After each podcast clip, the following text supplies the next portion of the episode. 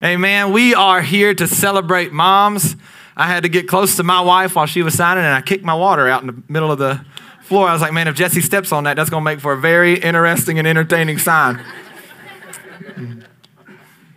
but thank God she did not step on that water bottle. Amen. I do want to take a moment because I get to. That's the perk of being a pastor that has the microphone, right? Y'all have to sit through whatever I say. That's, that's, that's y'all's problem, not mine. But I do get to stand up here and acknowledge a couple women in my life who have been fantastic, amazing, strong, beautiful, amazing women. One would be my mother in the back of the room back there who is still wiping her face from the tears. uh, it's been a long running joke, uh, not a joke, but just a, a, a, a family thing of just how emotional my mother is.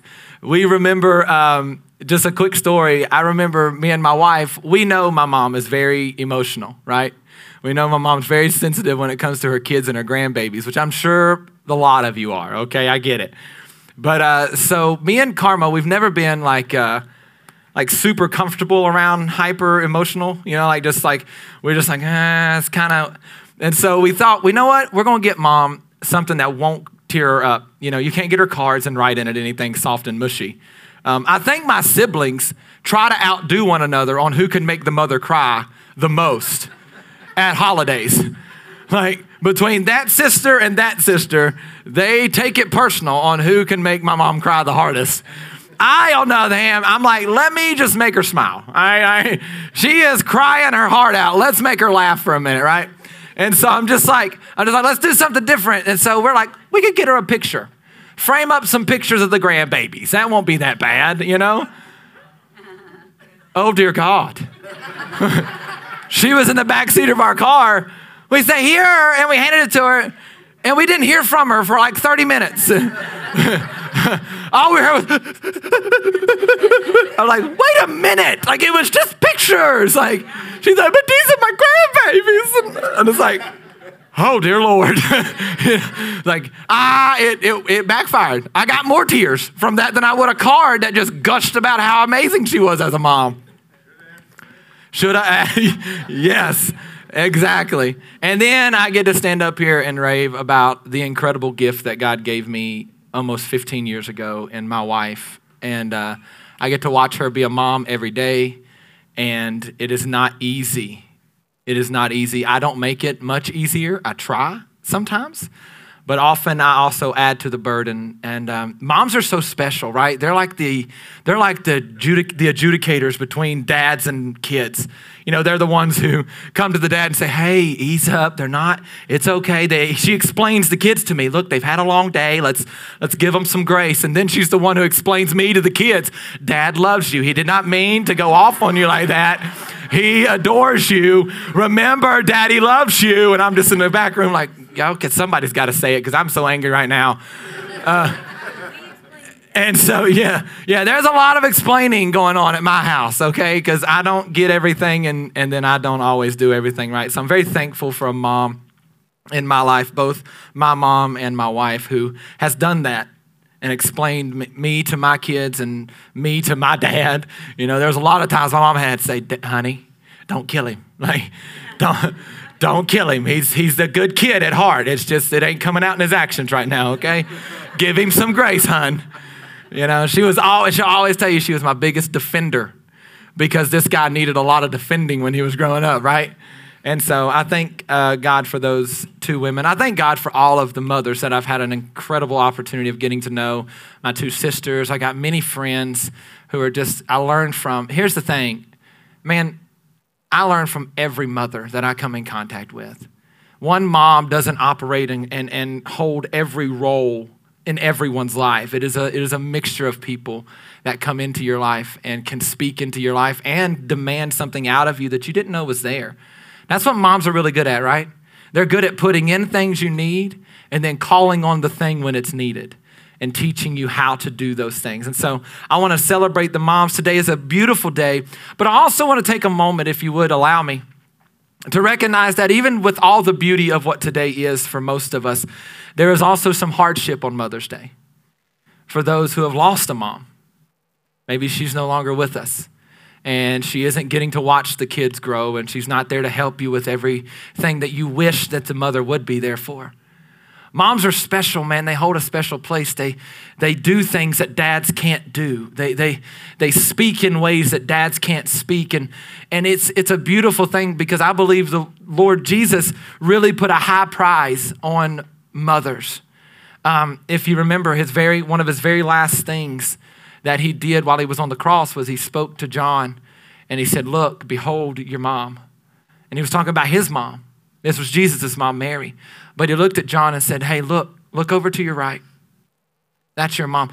And you know, some people, some people say it's because that, you know, Jesus was basically telling John, take care of my mom.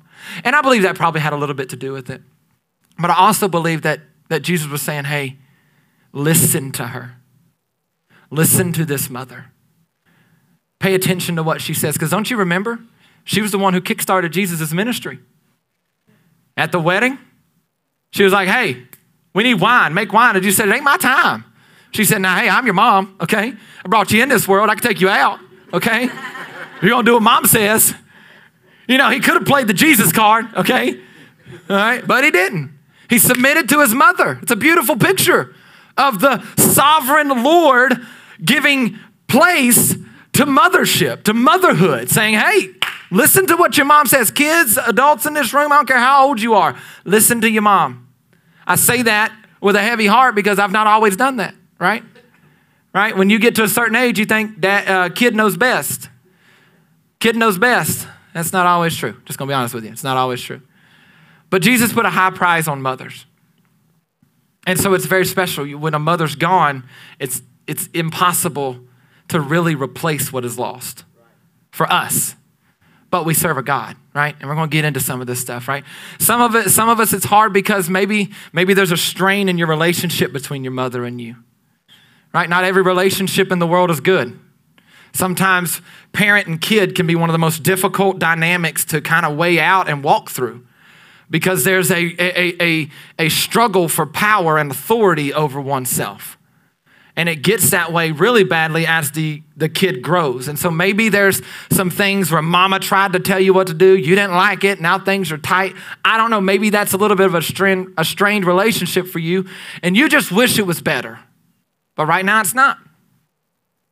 Right now it's not. Maybe, maybe, and here's one of the hardest ones maybe you're in here, or maybe you're listening on Facebook and in your brain, in your mind, in your dreams, your visions, you have wanted to be a mom with everything you have.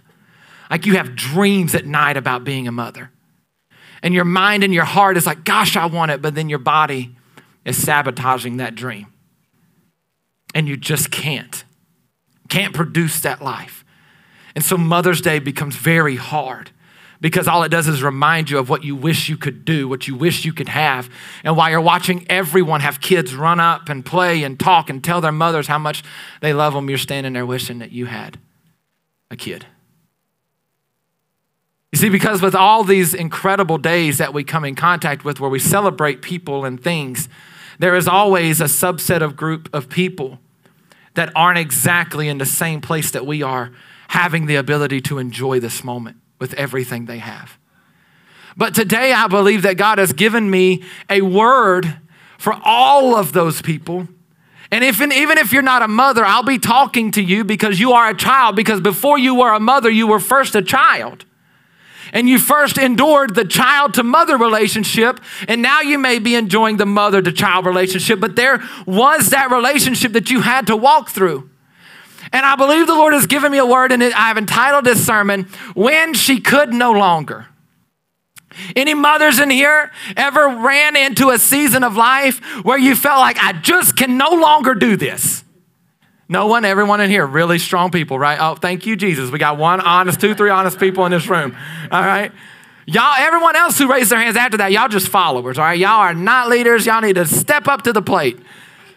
But how many moms in here have come to this point where whether it be a day, like there's, so there's this, there, there's a macro view and there's a micro view that I want to talk about. Like the micro view is like at the end of the day, you've come to the point to where you just can't anymore.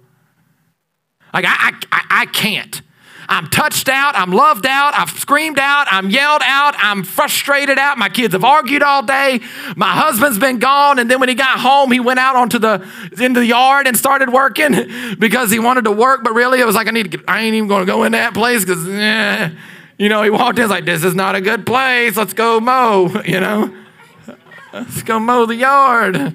I'm doing this for her. No, you're not. You're putting headphones in and getting like a two-hour vacation. You know while mom's still in there wrangling kids, cooking dinner, whipping kids. I'm just like, I'm good. I'm on outside. All right. You need landscaping done? You wanted landscaping done last week. I'll go do that right now. Hey, where's my post hole diggers? I'll put a fence up all around this part, all around this house, you know? But maybe you're just, you're at the point you've had those days where you just could no longer take it. Or maybe it's the macro view and you have kids that you can no longer take care of because they've grown up. And now you're trying to figure out how do I be the mother of a kid who's not actually underneath my house, in underneath of my authority? How do I how do I switch this dynamic, right? Because the parental, the motherhood dynamic changes throughout the years of a child. Right? There's seasons of, of how do I parent? Do, am I the parent, the friend, the, the coach, the instructor? Uh, how do I do this? Right? And so there's there's all of these things where you get to the point to where you can no longer continue in the same vein you're in because something's got to change. And so I want to talk to you today from the story of a very well-known man by the name of Moses.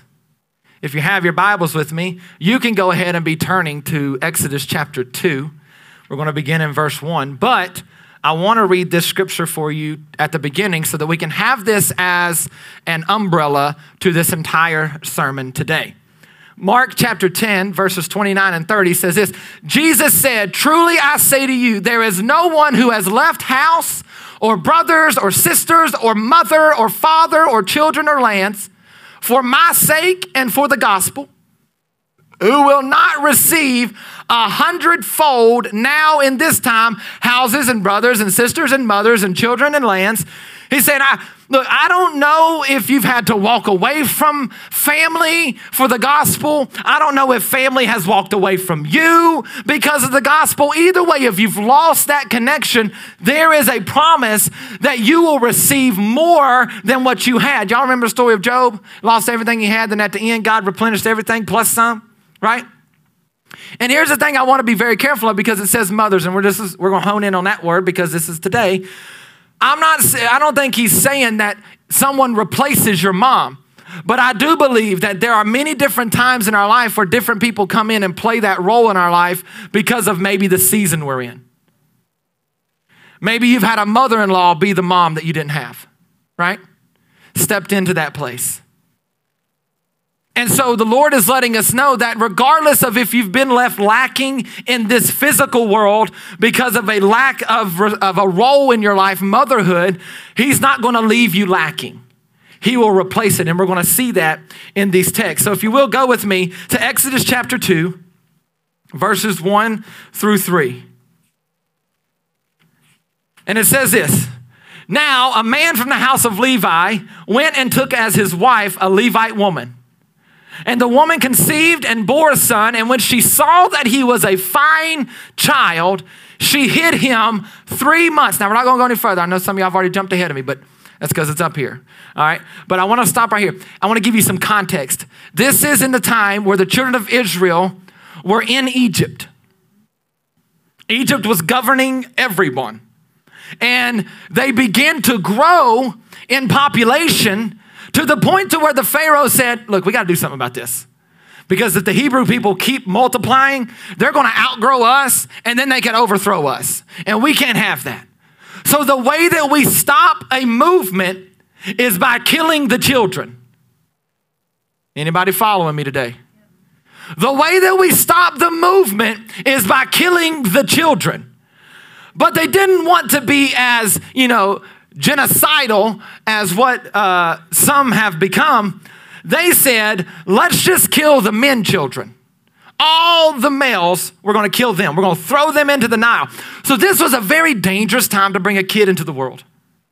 In fact, history teaches us that this man that it talks about here, is they believe and it's said that he left his wife when he found out she was pregnant because it was too dangerous. Because here's the thing they were going to come and kill if it was a boy. Let me ask you as a parent would you just willingly let them take your child? No, you're going to have to kill me too. And so the husband said, I ain't getting killed. Mm-mm. Nope. You handle that on your own. So she was left to, to, to carry this child in this dangerous, hard, threatening time by herself. And I want to take a moment, and again, I did this Wednesday, and I, I'm not super you know, hyper political, but I want to thank God for this mom who chose to carry this child and give birth to this child, regardless of how hard the circumstances was, trusting that the child would become something great in the hands of God. I want to thank God for that. I want to thank God for my mother who carried me and said, okay, doesn't matter how things are, my life isn't great right now. I am going to give this child a chance. And she prayed a prayer when I was really little God, don't let the things that happened in my life fall onto my kid. She did not concern herself greatly to the point to give up on me because of how bad the situation was. I thank God for mothers who stand and carry those children into the world regardless of what the world says.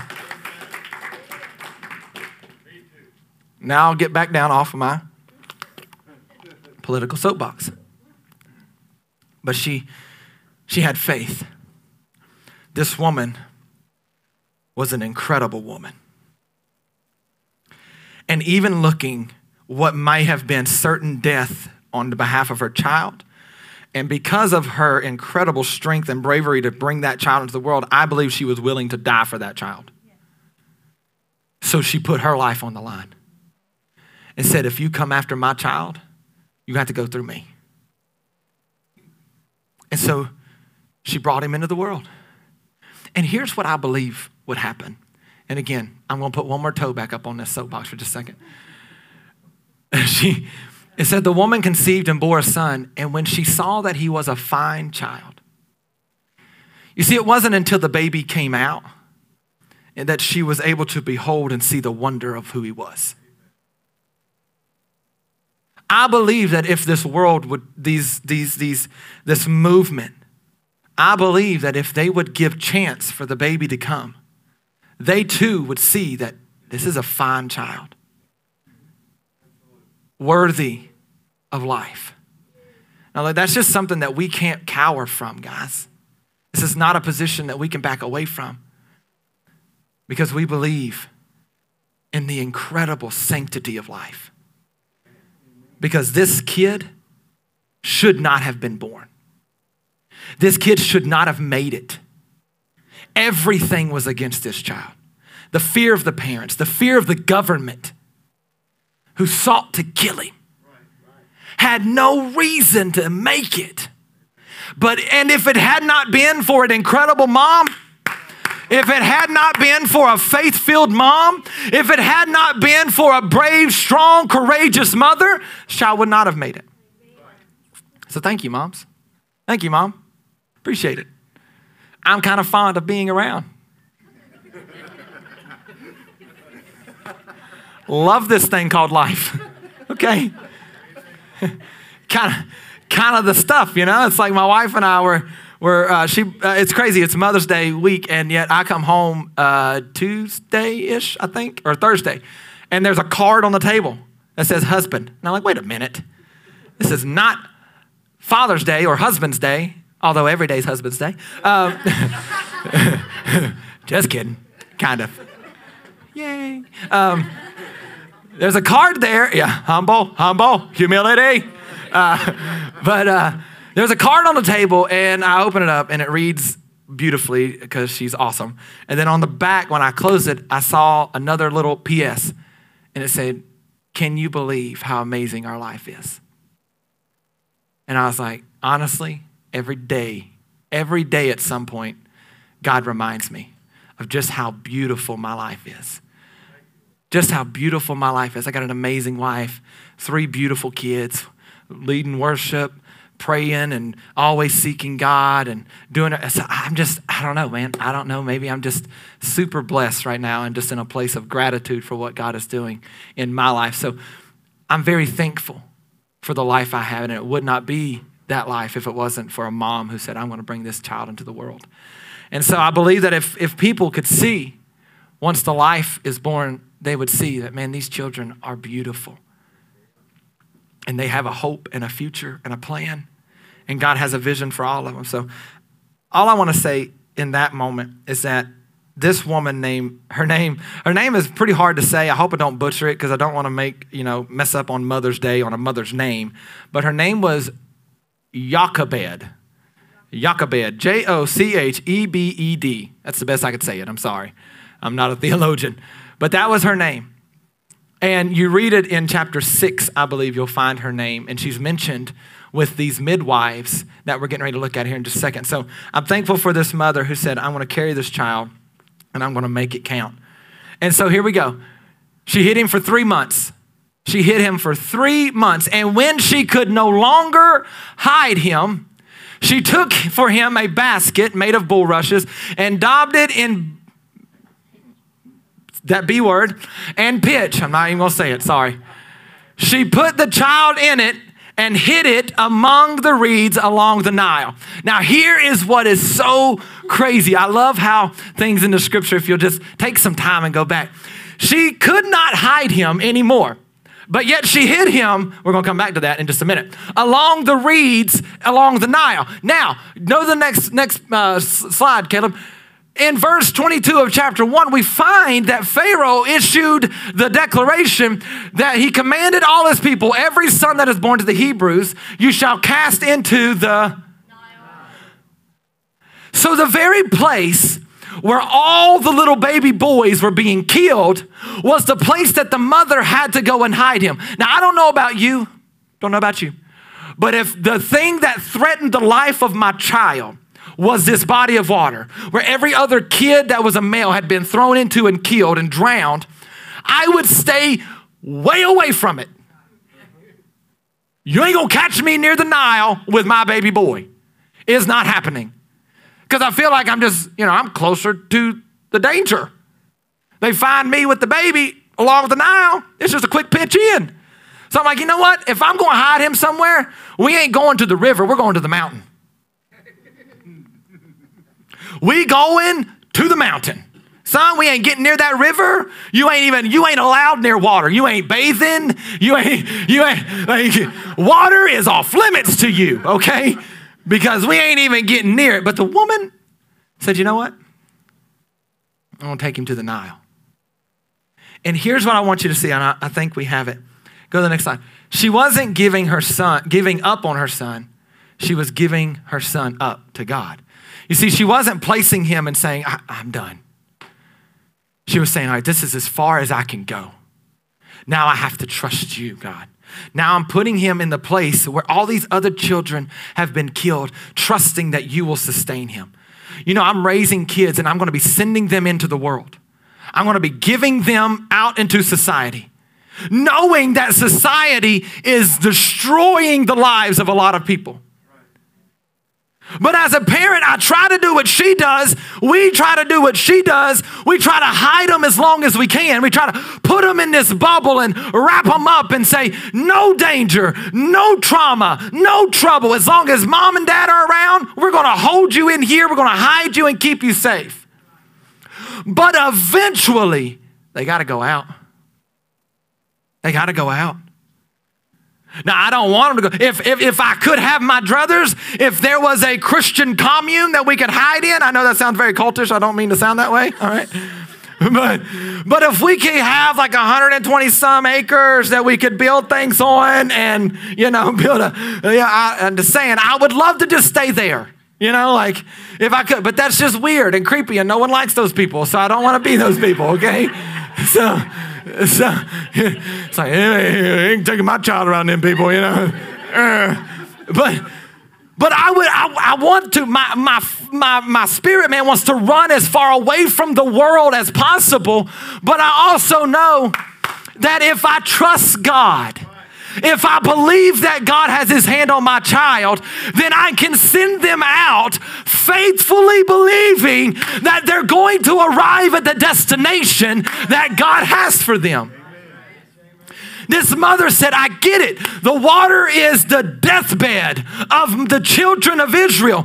But I'm trusting that with God, what was once death can hold life to bring victory to the rest of the people. That was better than y'all responded. I'm not gonna lie. That was really good. And y'all just, y'all let that moment go. You know what I mean? Like, y'all just, but, but she said, I got to give him to the place that has taken so many people. Believing that what I give, uh, believing that what I am giving now can prevent the death of so many more. You realize her putting her son on death's river brought life to millions. It is the foreshadowing of Jesus. That the thing that the Romans used to bring death to so many people, Mary had to give her son up to the cross in order to bring life to billions, to, uh, to humanity. It, it says more about the favor and the hand of God than it does the curse and the plans of man. That God's hand can correct the curse on man. Amen? Amen. It's, it's just so beautiful. And so, and so we come to this line, keep going, go to the next one again, that I really loved, and the Lord kind of really hammered home with me. And when she could no longer hide him, she had come to the place where she believed that what she was doing, she could not do anymore. And when, when I say the word hiding, all that means in this term, in this scene, is protecting, caring, because that's how she cared for her child, was hiding him. Right? Most of us aren't like that. In today's society, it's a beautiful thing to have a baby, and so you get to come out and celebrate with everybody. Look at my newborn baby. Look at how beautiful they are. They are just the most perfect things ever. And everyone dotes and everyone just like, oh my God, this is crazy. Love the baby. And the mothers get to enjoy all of that. And they're like, I know, isn't he the best? Isn't she the best? I know. Incredible. This mom didn't get any of that. She did not get to celebrate the birth of her child with anyone. In fact, it was the opposite. She had to hide it and act like it didn't happen. Could you imagine having a child and then having to act like it isn't here? It's not real. That would have been awful. What a burden to carry as a mom by herself with no father. Man, I can't, I can't, I can't post pictures on Facebook. I can't, I can't put out reels about how cool my kids are. I just got to hide them. What, what, a, what a terrible, terrible thing for a mother who visioned all of what that child would be. Did y'all moms do that? Hey, I'm not, I'm, I'm a dad. I, I didn't, I don't know if I did that or not, but I know I'm asking, did y'all mothers, like when y'all were pregnant, did y'all make plans of what the baby was going to be and maybe what they could, what they could grow up to be? And, you know, mine's going to be an astronaut and a doctor and no, mom and dad didn't get that lucky. they got, they got a part-time pastor as a kid, you know, like, woo! proud of that, you know? but, uh, you know, like you make all these plans and you don't get to share in them. She didn't get to share in them with her kid. She didn't get to be a part of him growing up. She got to be a part of the first part we get to see in just a minute. But she had to give him up twice. Once is hard enough. Twice, whew, man, that's rough right? But the Bible said when she could not hide him any longer, she made him this basket and then she hid him among the reeds. And I was like, well, wait a second. It just said she couldn't hide him anymore. And then it says, well, she hit him again. And the Lord said, that's because she didn't realize. She wasn't done hiding him. She just needed to change the hiding spot. She just needed to change the hiding spot. You see, mothers, you're going to have to get to the point to where you have to change your hiding spot. Your kids are up underneath your wings, and you're hiding them underneath your provision. You're keeping them safe underneath yourself. And then they'll come to the point to where you can't you can no longer do that. And it's not that you're out of options. It's not that you're out of being the parent who hides them. It's just now you got to hide them in a different spot. And what do I mean by that? Go to the next slide. I'm going to read y'all a couple verses. Change your hiding spot. Next slide. Psalms 31 20 says, In the cover of your presence, you hide them from the plots of man. You store them in your shelter from the strife of tongues. Psalm 20, 32 and 7 are a hiding place for me. You preserve me from trouble. You surround me with shouts of deliverance. You see, it's not that you're out of moves. It's not that you can't hide them anymore. It's now it's time for you to hide them somewhere else. Now it's time for you to change the hiding spot and say, hey, I've kept you as long as I could. I've done everything I know to do. Now it's time for me to trust God. Now it's time for me to hide you along the reeds, up underneath the wings of Jesus, and say, hey, this is a much better better hiding spot than I could ever provide. Isn't this crazy? That actually the safer place for him was in the Nile. Isn't it, isn't it crazy that the safest place for him was in the Nile? Because the enemy doesn't look among dead people for living people. But the gospel says, I need my living people to go be among the dead people. Go be a, because Ah, this is so good. Reeds in Scripture are representative of the human condition. Mm-mm. That's why Psalm says that he a bruised reed he will not break. oh, we gonna get somewhere today. He said, a bruised reed he won't break. And he's referencing the reed as the human condition.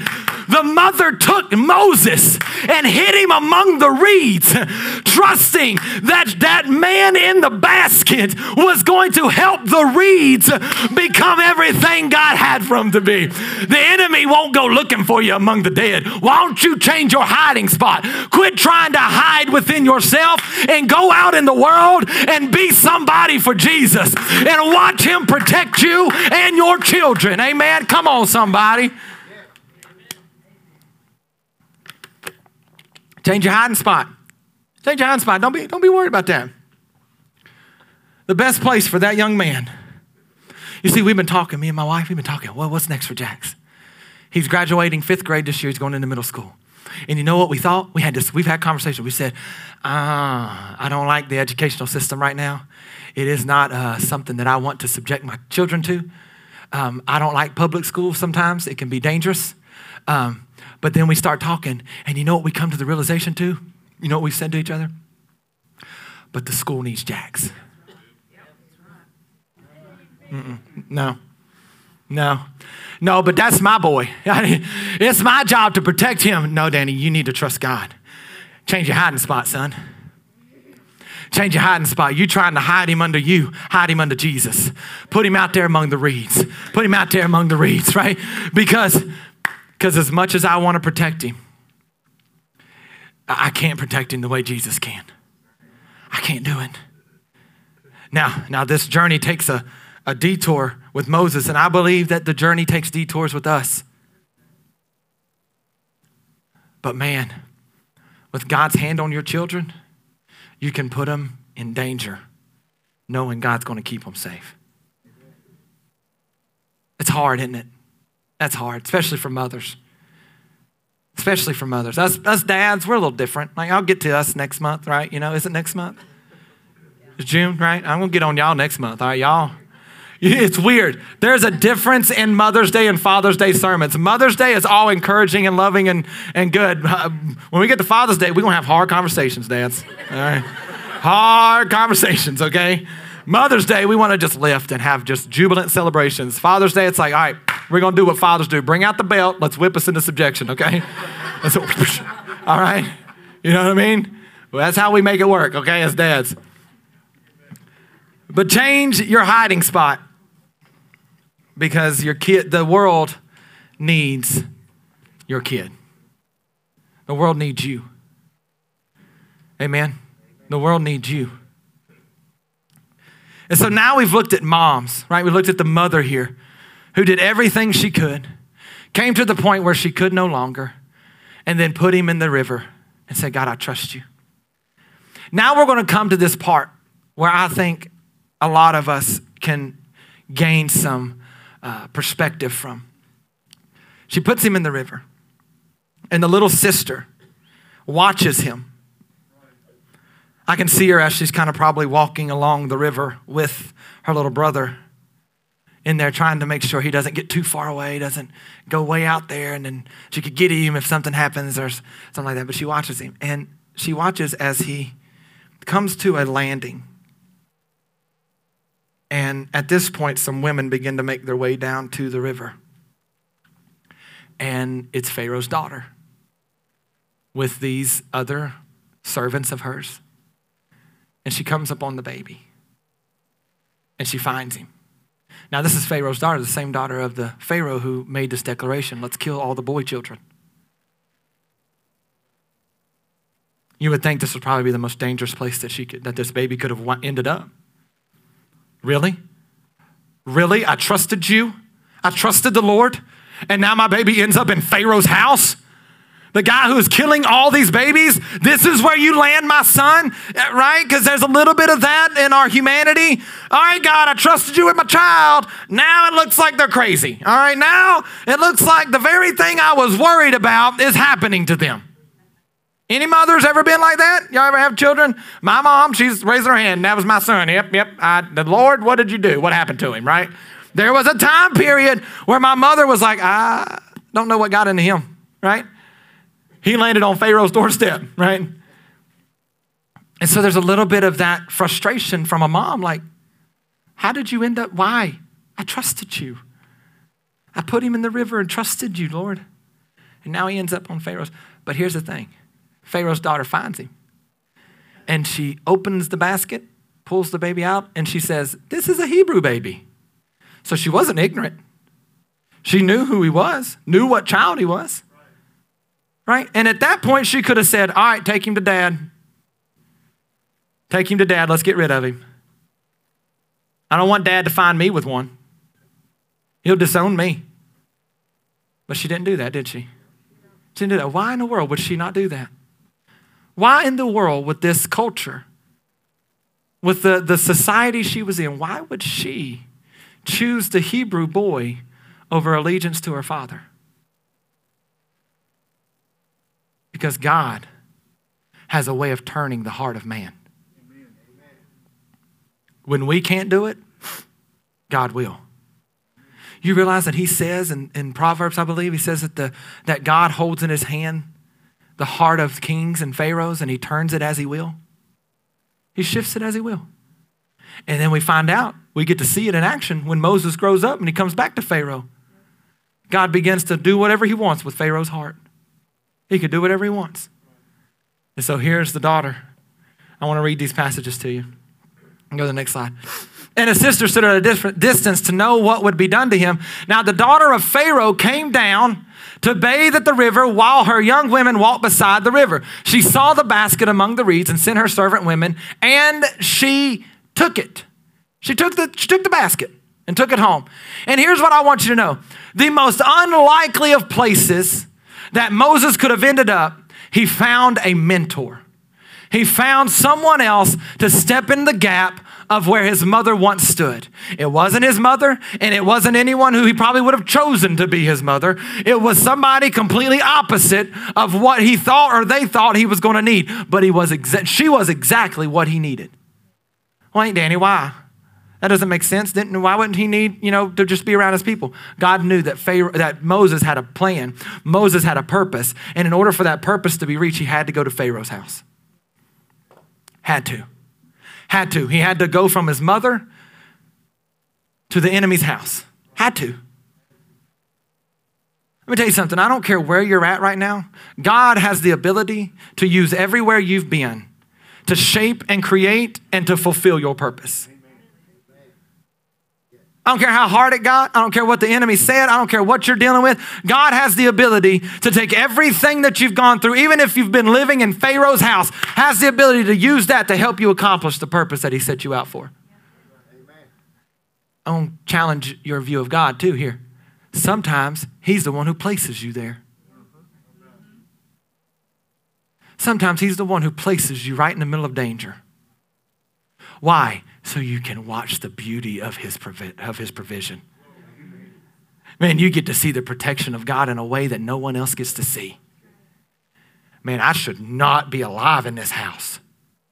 I, this kid, this man, as he grew up in Pharaoh's house, should not be living, let alone living in the house of Pharaoh, let alone being raised to be the second in command of Egypt. Like none of it made sense. The Hebrew boy who should have been killed ended up at the house, raised in the house of Pharaoh, and elevated to second in the nation. What? What? All because of mom. All because of a mom I said, I, I'll carry him. And I'll take it as far as I can. Mothers, you take it as far as you can, and then you give it over to God.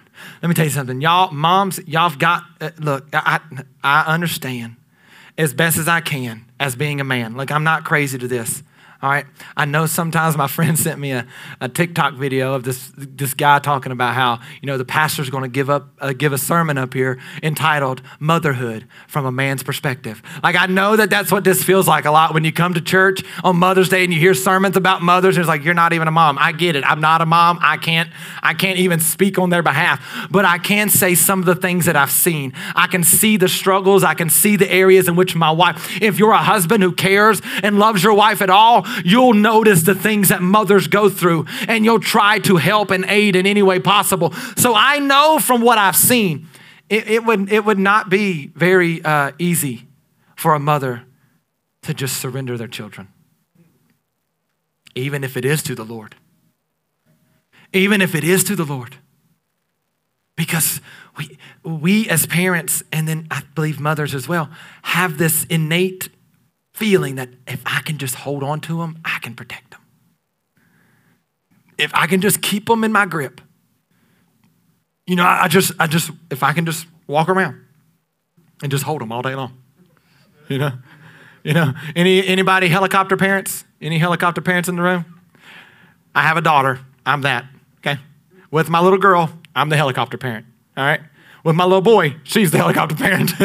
so, so I get it, like, because we're constantly, what are you doing? Where are you going? How's it going? What are we doing here?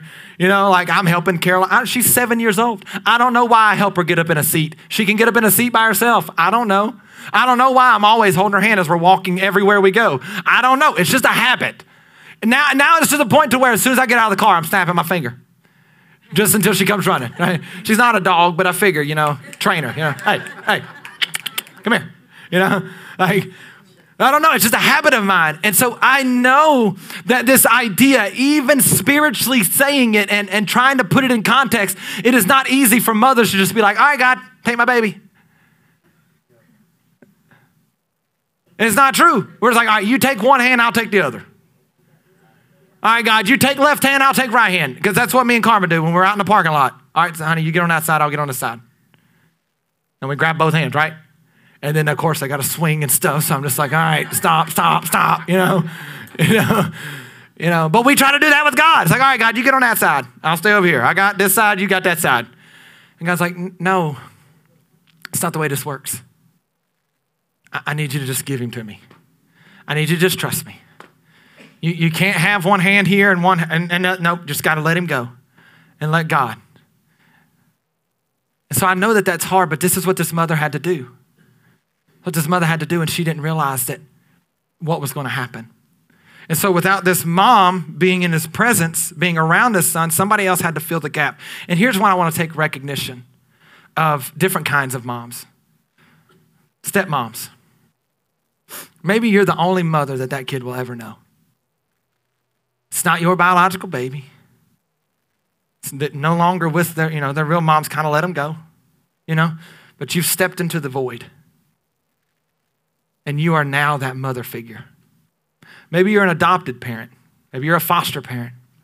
You're still a mom. To that kid, you're a mother. Mother is not just blood. Mother is caring, providing, protecting, loving, nurturing. Like all of those things is what consists of mom. So I want to take an opportunity this moment to say, I don't care what kind of mom you are, real like biological mom or birth mom, adopted mom, foster mom, stepmom, uh, mother-in-law, whatever it is, you're still that mother to that person. You're still that mother to that person who needs to see that in their life. I don't care if you've come into their life when they're older, still be the mom that you're supposed to be for that kid. Because Pharaoh's daughter didn't give birth to Moses. But if we go to the next slide, I believe, if I got it right. And when the child grew older, she brought him to Pharaoh's house because this Pharaoh hadn't, Pharaoh's daughter hadn't had a baby, so she couldn't nurture the baby. She couldn't feed the baby. And so the daughter, uh, Moses' sister, was so close, she ran up to Pharaoh's daughter and said, Hey, you want me to find you a Hebrew person to take care of the baby? Pharaoh's daughter didn't know that it was Moses' sister. He said, Yeah, go find me somebody. Who do you think she went and got? Moses' mama, you know. she came running, Mama, guess what? Bubba's home, bringing him back home. You know, we get to keep him for a little while as long as, you know. This. But then when the child got old enough, when she had weaned him, she brought him back to Pharaoh's daughter. Man, I don't know about you, but wouldn't that have been so hard? Once, once that the baby got back to me, I would have said, Oh, this is a sign from God. I'm supposed to take this baby and run. Huh? I don't know about y'all. I'm just reading in, I'm reading into some humanity here, okay? Because these are still people. This is still a mom who gave her baby up, and now the baby comes back into her house, and she's like, Oh, let's go. Pack everything, we're leaving. I have to believe I have to believe because I have to think that these are still humans and they're not just like super crazy spiritual people, that they're like me. God would have had to stop me. God would have had to shown up and said, No, no, no, no, no, no. I, I need you to stay to the plan. Don't run with the baby. Feed him, let him grow, and then take him back. I got a purpose for him. Oh my gosh, are you kidding me, Lord? Are you joking? You brought him back. I want to keep him. Okay, you do. I'm letting I'm giving you more time with him because he needs you to train him as he grows into the knowledge of who his God is. He understood that during the formative years, he needed to be around his mother so that his mother could teach him about Yahweh, so that his mother could teach him about the God of Israel, so that his mother could feed him from her breast while also teaching her from her spirit and her heart, saying, You need to remember who you are. You are a Hebrew of Hebrews, you are a child of God, you are chosen by Yahweh. Stand in that. And so he had to be raised like that. That's why God brought him back to her. It wasn't to disrupt the plan.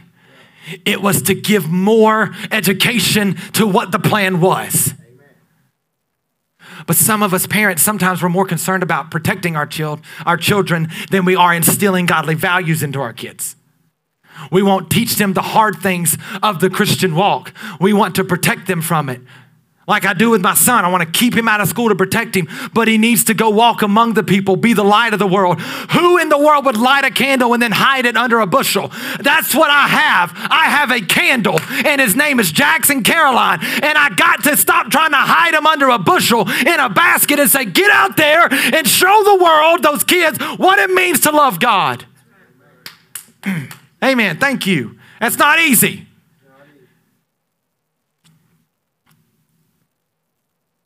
But she gave him back to Pharaoh's daughter. And this is the hardest thing I've ever saw in scripture for a mother to go through. She brought him to Pharaoh's daughter and he became her son. What? No, no, no, he's my son. Right? Jochebed was like, no, no, no, he's my son. And God says, okay, listen, he needs a different kind of mom right now and he's a different kind of mom. And she named him. She na- who named him? Pharaoh's daughter. The mama didn't even name him. He got his name from the enemy's house. And the enemy would live in fear of that name later on. Isn't that wild? Like that just that just made me so happy when I thought about that the other day. I was like, you gave him a name that all of Egypt would live in fear of. Like they would look back and uh, not just be like, oh, that man, you gave him the name, you housed him, you raised him, and you didn't even know that under your house was your undoing. You see, the enemy didn't know that with Jesus, that that that, that him was going to be the undoing of the kingdom of the world, and he doesn't understand that you, me, the church, is the undoing of his rule. He didn't realize it. But he became her son, and she raised him. Mentors, from moms to mentors, people who step in and fill in the gap. I mean, let me, let me tell you something. I don't care how old you are in here, how many kids you've had, what age of life you're in. At any moment in time, someone is going to be looking to you as a mentor. Someone is looking at you. Grand, uh, moms, you quickly become grandmothers. Then you got a whole new set of people who are watching you. I'm not gonna lie, I know my kids love me. I know my kids love their mother. But I'll be daggone if they don't love their grandma too. I mean, I'm talking just like adore their grandmothers. You know what I mean? And so they are constantly looking at you too. So don't think that just because your kids now have kids that, no, you're still a mom. You're still a mom, a grandmom. That's like even better than a mom, you know? You know, if anyone adds the word grand in front of a word, it's like, ooh, it's even better, you know? This is a grand building, you know, like this is a grand meal. Like, yeah, this is excellent. You know, but for some reason, grandmothers take that to be the opposite. You know, it's like, don't call me grandmother, call me mamaw, meemaw, me me. Mip mip. I mean, I don't know. I don't know what you call it. I don't know. I don't know. There's some weird names out there, okay? You know? I just think, yeah. I just think y'all are some grandmothers. Like, y'all are some awesome people, okay? Hey, man, give them grandmothers a hand clap, right? You know, like, y'all, y'all been doing it a while.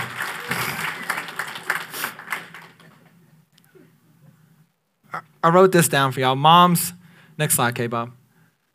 Moms of all kinds make the difference, make all the difference.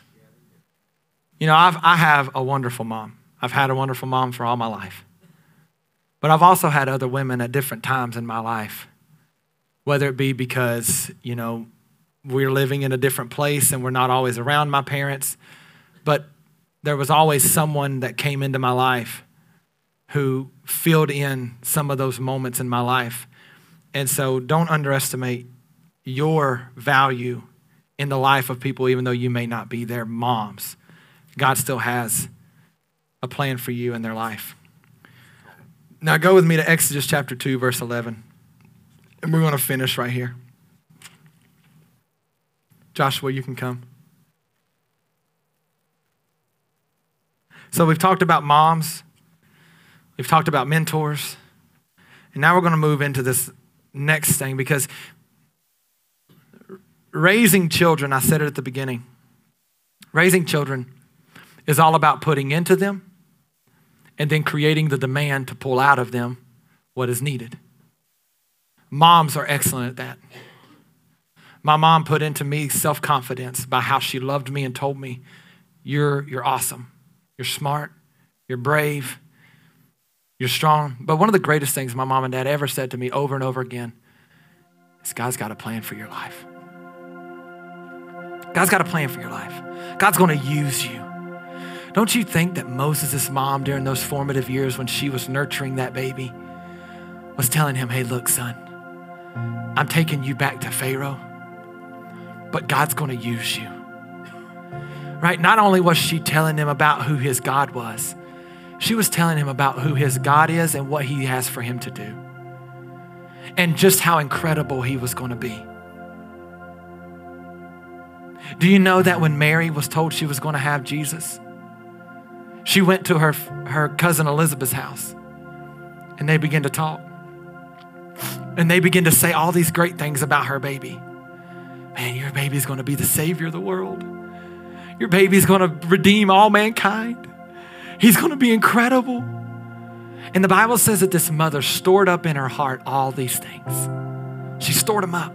Like she just put them in a little, little box in here and just kept them safe. So that as the baby grew and life got harder and she saw her son enduring hardships and being ridiculed and, and being uh, uh, ostracized and, and being told all these things about and then being chased and tried to be arrested and eventually killed. Like she, she had to keep inside of her this, but God said, He's gonna change the world. He's gonna be the difference. He's gonna be the savior of all mankind. Like, I have to store these up so that I can lean on them. I have to glean from them because life's not always gonna be kind to my baby.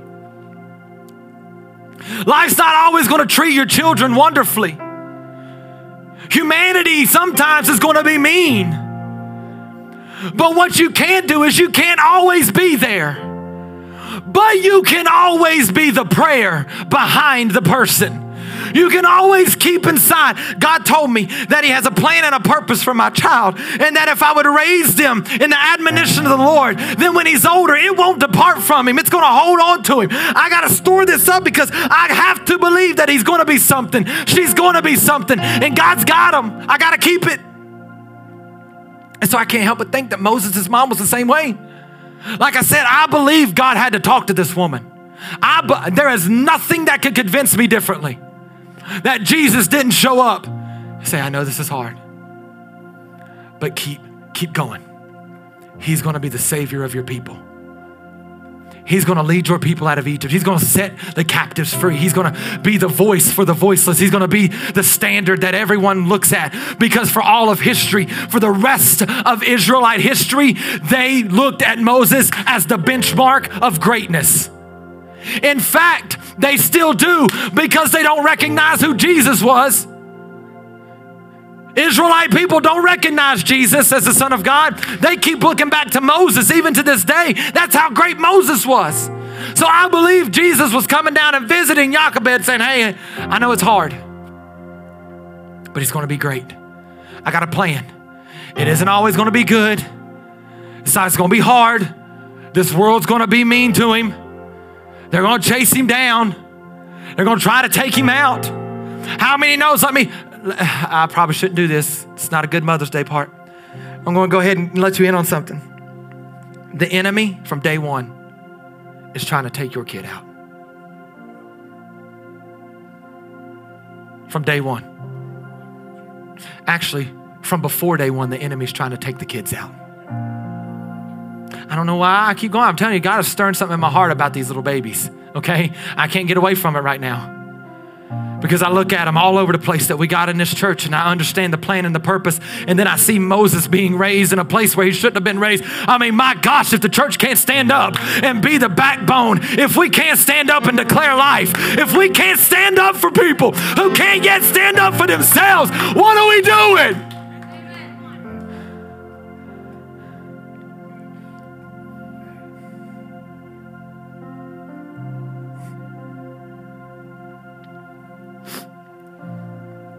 Just believe God had to keep reinforcing. And then there comes this moment in Moses' life from moms to mentors to moments. Moments help raise kids. Moments help raise kids. When you meet a moment in your life that pulls something out of you that you didn't know was there. You didn't realize you even had on the inside of you. But thank God for the mother and the mentors who put it there. That way, when the moment came, it could come forth. Moses, watch this. One day, when Moses had grown up, he's grown up, he's a big boy now. He went out to his people and he looked at their burdens. This guy had been raised in the house of Pharaoh for years and still was able to go out and see who his people actually were. His people. He had not adopted Egypt as his people. He still held the truth of who he was. You see, that's the way the enemy will take your children out. They will, he will deceive them of the truth of who they are. He will tell them, You're in Egypt, you're an Egyptian. But if you raise your children and teach them you can live in Egypt every day, but you're a Hebrew. You are a child of God. I don't care how long you live in this world. I don't care what the world says. I don't care what they've told you. You are not them. You are a child of God. You are an heir with Jesus. You are the sanctified, called out, chosen people. Remember who you are. So Moses comes out. He looks at his people and he sees the burden. And he saw an Egyptian beating a Hebrew, one of his people. And he looked this way and that way, and seeing no one, he struck down the Egyptian and hid him in the sand. Moses saw someone beating one of his people.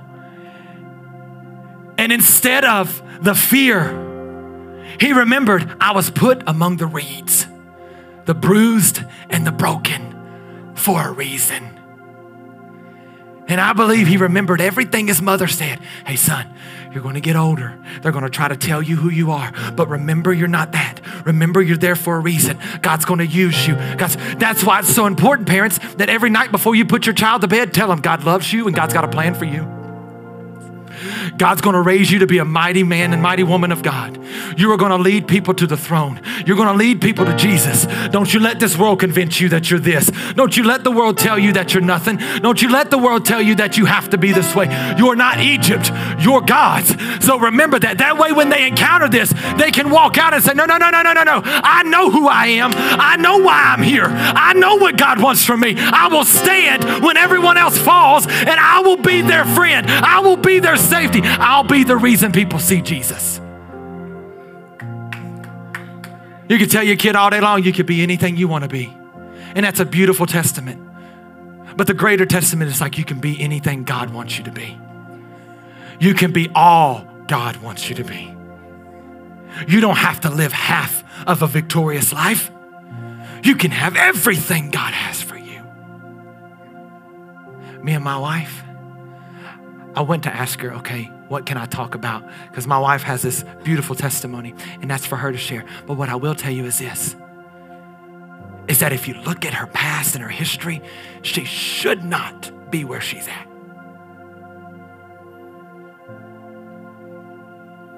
Because she was left. But someone stepped in. But someone stepped in. And then there was this moment about 11 years ago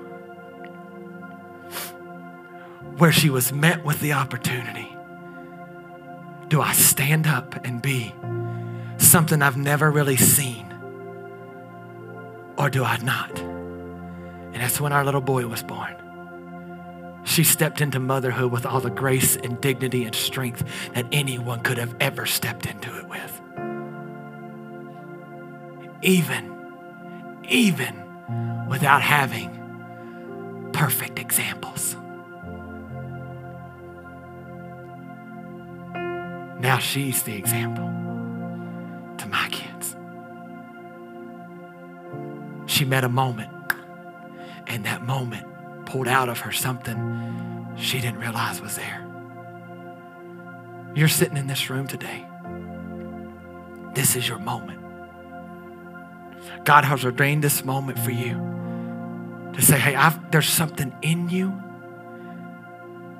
that I need to come out. There's a plan and a purpose that the world has sought to destroy, but there's been people along the way putting you in the position you've needed to be in, and you didn't even notice it. But now here's a moment. You'll have to stand up, look to the left, look to the right, and make a choice. Will I step into my calling? Because this was Moses stepping into his calling. This was the first step of him separating himself from Egypt so he could become the leader and the salvation of Israel. So I want to celebrate moms and mentors and moments but I also want you to know that this is your moment to step into the calling of God in your life. because maybe you feel like you've been left in the reeds. Maybe you feel like you've been left, but you have not been left. You have not been left. The creator of heaven and earth has sent to you this moment to raise you up, much like moms. Much like moms. So I don't know where you're at. I don't know what's going on in your life. I don't know if motherhood is hard right now, or maybe you're just really going through some emotional distress because of your mom and her either not being here or things being tight or, or whatever it is. But I want you to know that there is a God in heaven who loves you and has orchestrated your entire life to this moment so that you could be here May 8th, 2022, to hear about the incredible provision of God in the life of a kid and see the same hand moving in your life. You